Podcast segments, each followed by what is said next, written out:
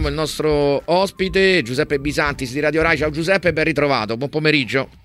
Buon pomeriggio a tutti voi. Buon pomeriggio. Grazie. Allora, Alessandro Sicozzi, Cristiano Cesarini in studio, Raimondo De Magistris di tutto mercatoweb.com in collegamento e stavamo uh, dissertando proprio del suo editoriale sulla nazionale, Giuseppe, perché giustamente fa questo, come dire, questo paradosso, tra virgolette, emblematico, insomma, il riferimento a Federico Chiesa che sta faticando, che ha un bottino di 6 gol eh, che si è un po' perso dopo gli europei, anche poi c'è stato il lungo infortunio che però resta, no? come dire, un po' il, il fuoriclasse della nazionale, tutto sommato, cioè giustamente faceva riferimento anche alle dichiarazioni di Spalletti che lo aveva accostato a, a Sinner in riferimento al calcio ma non è l'unico paradosso per, eh, se parliamo di nazionale, di mm. rapporti ovviamente tra nazionale e campionato. Basti pensare che Frattesi è un imprescindibile di Spalletti perché gioca sempre eh. titolare in nazionale e Simone Zaghi all'Inter lo fa entrare a partita in corso, lo sta gradualmente inserendo, però siamo già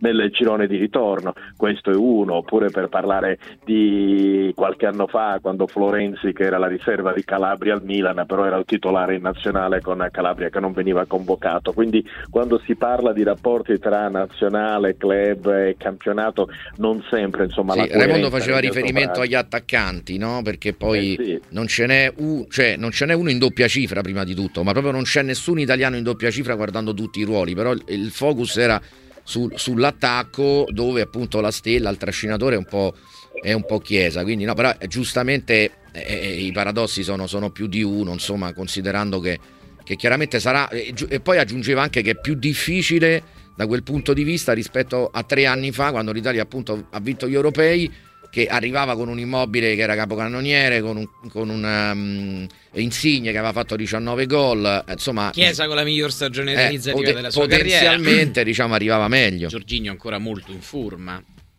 Eh, decisamente sì, qua c'è stato un calo praticamente di tutti i giocatori simbolo. Ieri, per esempio, c'è stata Fiorentina Lazio, era in attesa in tribuna, era atteso Luciano Spalletti, che poi però non si è visto perché il confronto poteva essere immobile Belotti. Però sì. stiamo parlando di immobile che ha ripreso a giocare adesso stabilmente, ma ha saltato tantissime sì. partite e per motivi fisici veniva preferito Castellanos.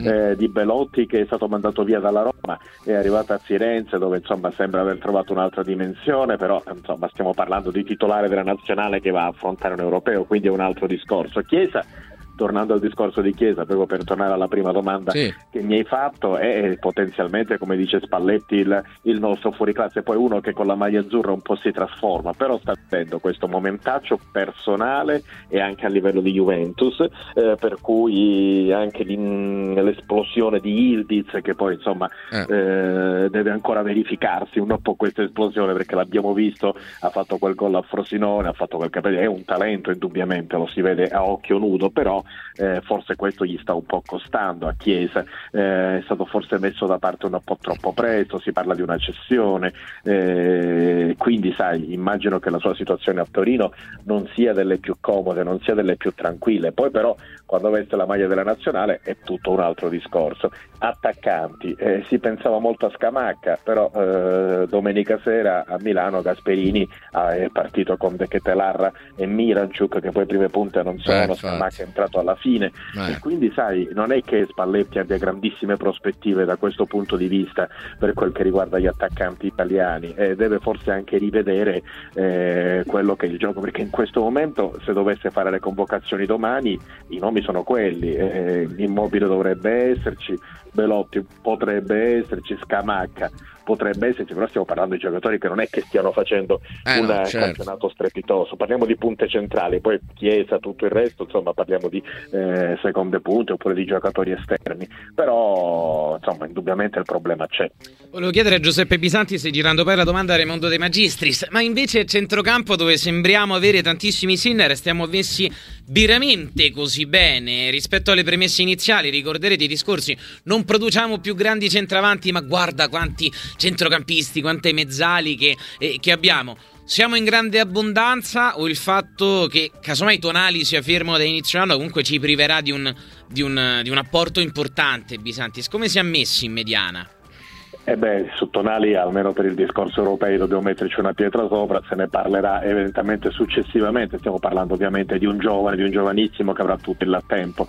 Anche lì non abbiamo più eh, quella eh, sovrabbondanza di centrocampisti che abbiamo avuto fino a qualche anno fa, eh, perché noi abbiamo potuto contare su un centrocampo che vedeva Barella, che vedeva Giorginio, eh, che vedeva Pellegrini, Verratti, eh, Verratti tutti questi sono sono per vari motivi in calo, eh, Verratti ormai è uscito dal giro, Tonali è fuori, l'unico è Barella che è un giocatore di livello internazionale, infatti questo ci viene eh, riconosciuto. Eh, Giorginio insomma, è stato eh, riconvocato da Spalletti, però con la nazionale ormai c'è quella macchia di quei famosi rigori che difficilmente insomma, il tifoso riuscirà a cancellarla. Eh, certo, mh, profili interessanti a cominciare da Frattesi ci sono decisamente, però non c'è più quella sovrabbondanza che avevamo fino a un paio di stagioni fa. Raimondo?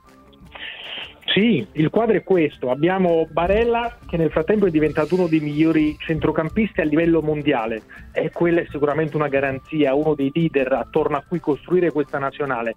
E poi però tre anni fa, quando ci presentammo uh, all'europeo itinerante, c'erano Giorginio e Verratti che erano probabilmente all'apice della loro carriera sì. e quel doppio play fece la fortuna dell'Italia di Roberto Mancini. Uh, c'era Locatelli che era il giovane in rampa di lancio in quel momento e non a caso fu quella poi l'estate del trasferimento dal Sassuolo alla Juventus, veniva da una grande stagione. Ecco, oggi attorno a Barella, che resta il nostro faro e il nostro leader, ci sono giocatori che stanno disputando una serie A interessante, penso a Frattesi, penso a Colpani, Bonaventura sta disputando buona, un buon campionato, però non ci sono quei leader, quei Giorginio, quei Verratti eh, che insomma tre anni fa erano leader in mezzo al campo, così come non ci sono Bonucci e Chellini, che, che erano in, indiscutibilmente i pilastri di quella nazionale e la coppia presa nel momento più maturo della loro carriera ci trascinò in quell'europeo. Abbiamo buoni difensori, Acerbi sta disputando un'eccellente stagione, però sappiamo il peso che ha avuto quella coppia Bonucci-Chiellini in quell'europeo e sarà sicuramente un'altra assenza che peserà se confrontiamo questa nazionale con quella nazionale. Oh, ecco, un'altra eh, questione proprio su, sulle parole di, eh, di, Spalletti ha parlato del fatto di non voler portare le PlayStation, di un ritorno all'antico.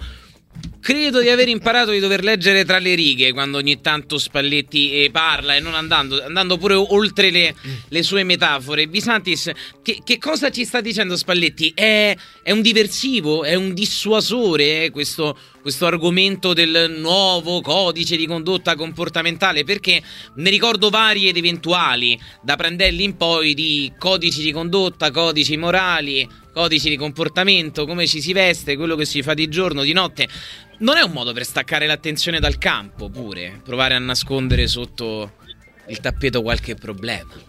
Beh, Spalletti, la sua storia lo insegna, è uno che ha sempre voluto essere lui il leader del gruppo, ricorderete la storia con Francesco Totti, quindi uno che a Roma non è che era l'ultimo arrivato.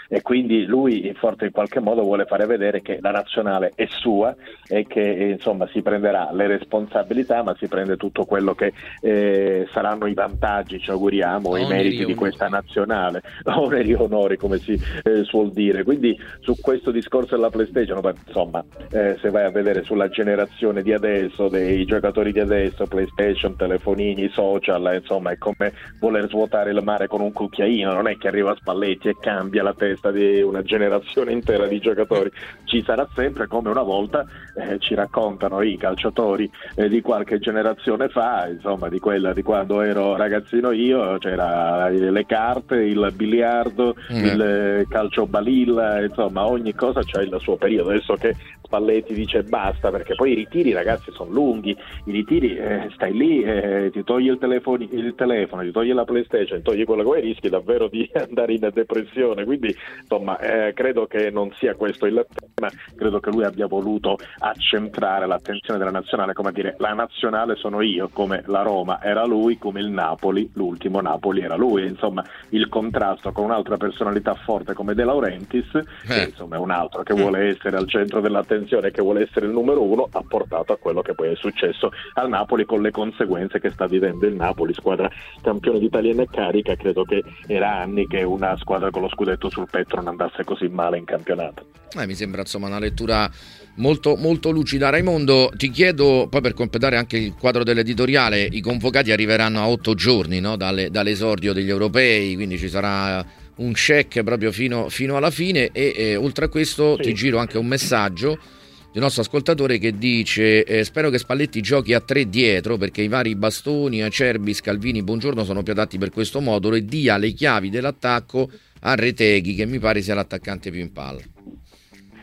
Ma la prima è da escludere, è da per come concepisce il calcio Luciano Spalletti, eh, insomma se non c'è emergenza lui gioca e giocherà con la difesa 4 anche il prossimo europeo, ma del resto lo dice anche il recente storico della nostra nazionale, con Spalletti abbiamo uh, sempre giocato da settembre in poi con la difesa 4 e non cambierà certo uh, proprio per, per l'europeo. Eh, Reteghi è una possibilità, è una possibilità per questa nazionale, da Spalletti è stato convocato una volta solo nelle gare di, di, settembre, poi ha avuto qualche infortunio per la verità, sì. il fatto che abbia segnato fin qui solo sei gol è dovuto anche al fatto che in autunno l'abbiamo visto poco in campo, ha avuto diversi, diversi guai muscolari, però è uno di quei centravanti che Spalletti sta seguendo perché magari tecnicamente non è ai livelli di Raspadori, non è ai livelli di Scamacca, però credo che oggi tra gli attaccanti a disposizione forse quello che più degli altri vede, sente la porta e vista anche la penuria di attaccanti che abbiamo, questa è una caratteristica che sicuramente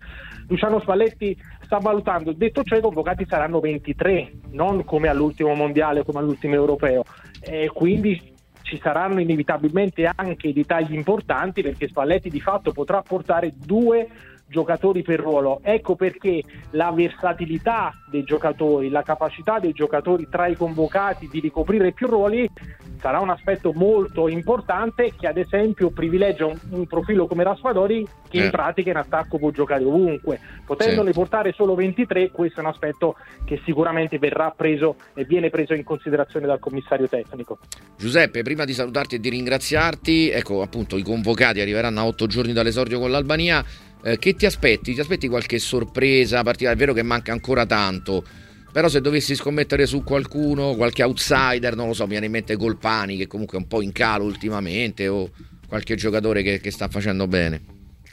Guarda, è difficile dirlo a fine febbraio perché insomma mancano tre mesi alla fine del campionato, ci sono le coppe con tutte le squadre italiane che sono ancora in corsa, eh, ci sarà poi la Coppa Italia, ma succedono tante cose, ci saranno poi inevitabilmente gli infortuni, questo è qualcosa che succede, ci saranno quelli che andranno fuori forma, sì, su Colpani aveva fatto questo inizio strepitoso di campionato, adesso sta andando in modo un po' più normale, quindi insomma era uno dei eh, giocatori che erano venuti fuori. Ehm, se vai a pescare poi in under 21 e allora puoi trovare qualche talento come Baldanzi che adesso è alla Roma, ma insomma pensare che eh, possa poi guadagnarsi un posto tra i 23 eh, comincia ad essere difficile. Certo c'è un buon movimento dietro, più che davanti al centrocampo, per esempio uno che potrebbe entrare a sorpresa è Caiode della Fiorentina che ieri ha segnato il suo primo gol in campionato, è vero che lì su quel ruolo siamo abbastanza coperti aperti da questo punto di vista. Insomma, sulle fasce devo dire che insomma, c'è una certa abbondanza di scelta, però è un giovanissimo, è uno che già nella 19, nella 20, adesso nella 21 sta facendo bene, potrebbe essere una sorpresa. Ecco, ecco le vedo più lì che non eh, nei ruoli di attaccanti e di centrocampisti dove, ripeto, mh, giovanissimi che sono messi in luce tanto da arrivare fino in nazionale ancora non è vero. Grazie Giuseppe, buon lavoro, grazie mille. A presto. Grazie a voi, buon Grazie mille, a presto. Grazie a Giuseppe Bisantis di Radio Rai.